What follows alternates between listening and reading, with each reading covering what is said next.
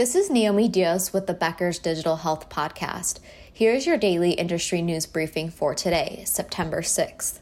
First, private equity group Thoma Bravo has entered into an agreement to acquire EHR vendor NextGen Healthcare for about $1.61 billion in cash, MarketWatch reported.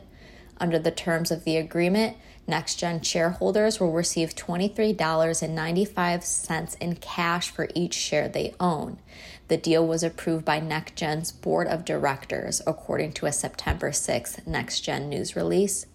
The transaction is expected to com- be completed in the fourth quarter of 2023. Second, GE Healthcare has partnered with Boston based Mass General Brigham to develop an AI algorithm to reduce administrative burden.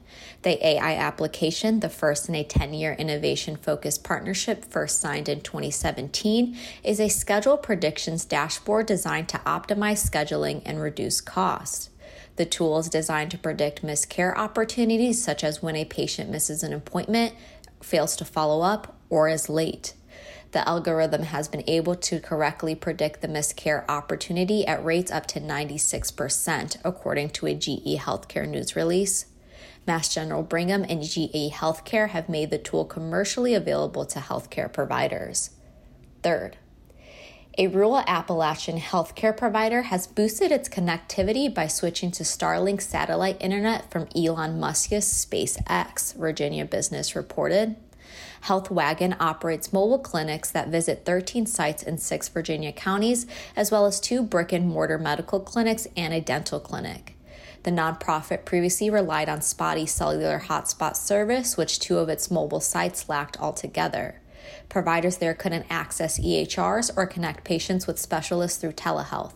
So, it started contracting with Starlink, which beams internet via low Earth orbiting satellites. Two years of service and hardware cost about $18,000, which was covered by donations. Joseph Aloi, Section Chief of Endocrinology and Metabolism at Atrium Health Wake Forest Baptist Health and a health wagon volunteer told Virginia Business, quote, it'll just minimize hiccups, end quote. The nonprofit is also now available to offer a retina camera that screens patients for eye diseases, immediately sending images to UVA Health for review, according to the story. If you would like the latest health IT and digital health industry news delivered to your inbox every morning, subscribe to the Becker CIO and Health IT Review e newsletter through our website at www.beckershospitalreview.com.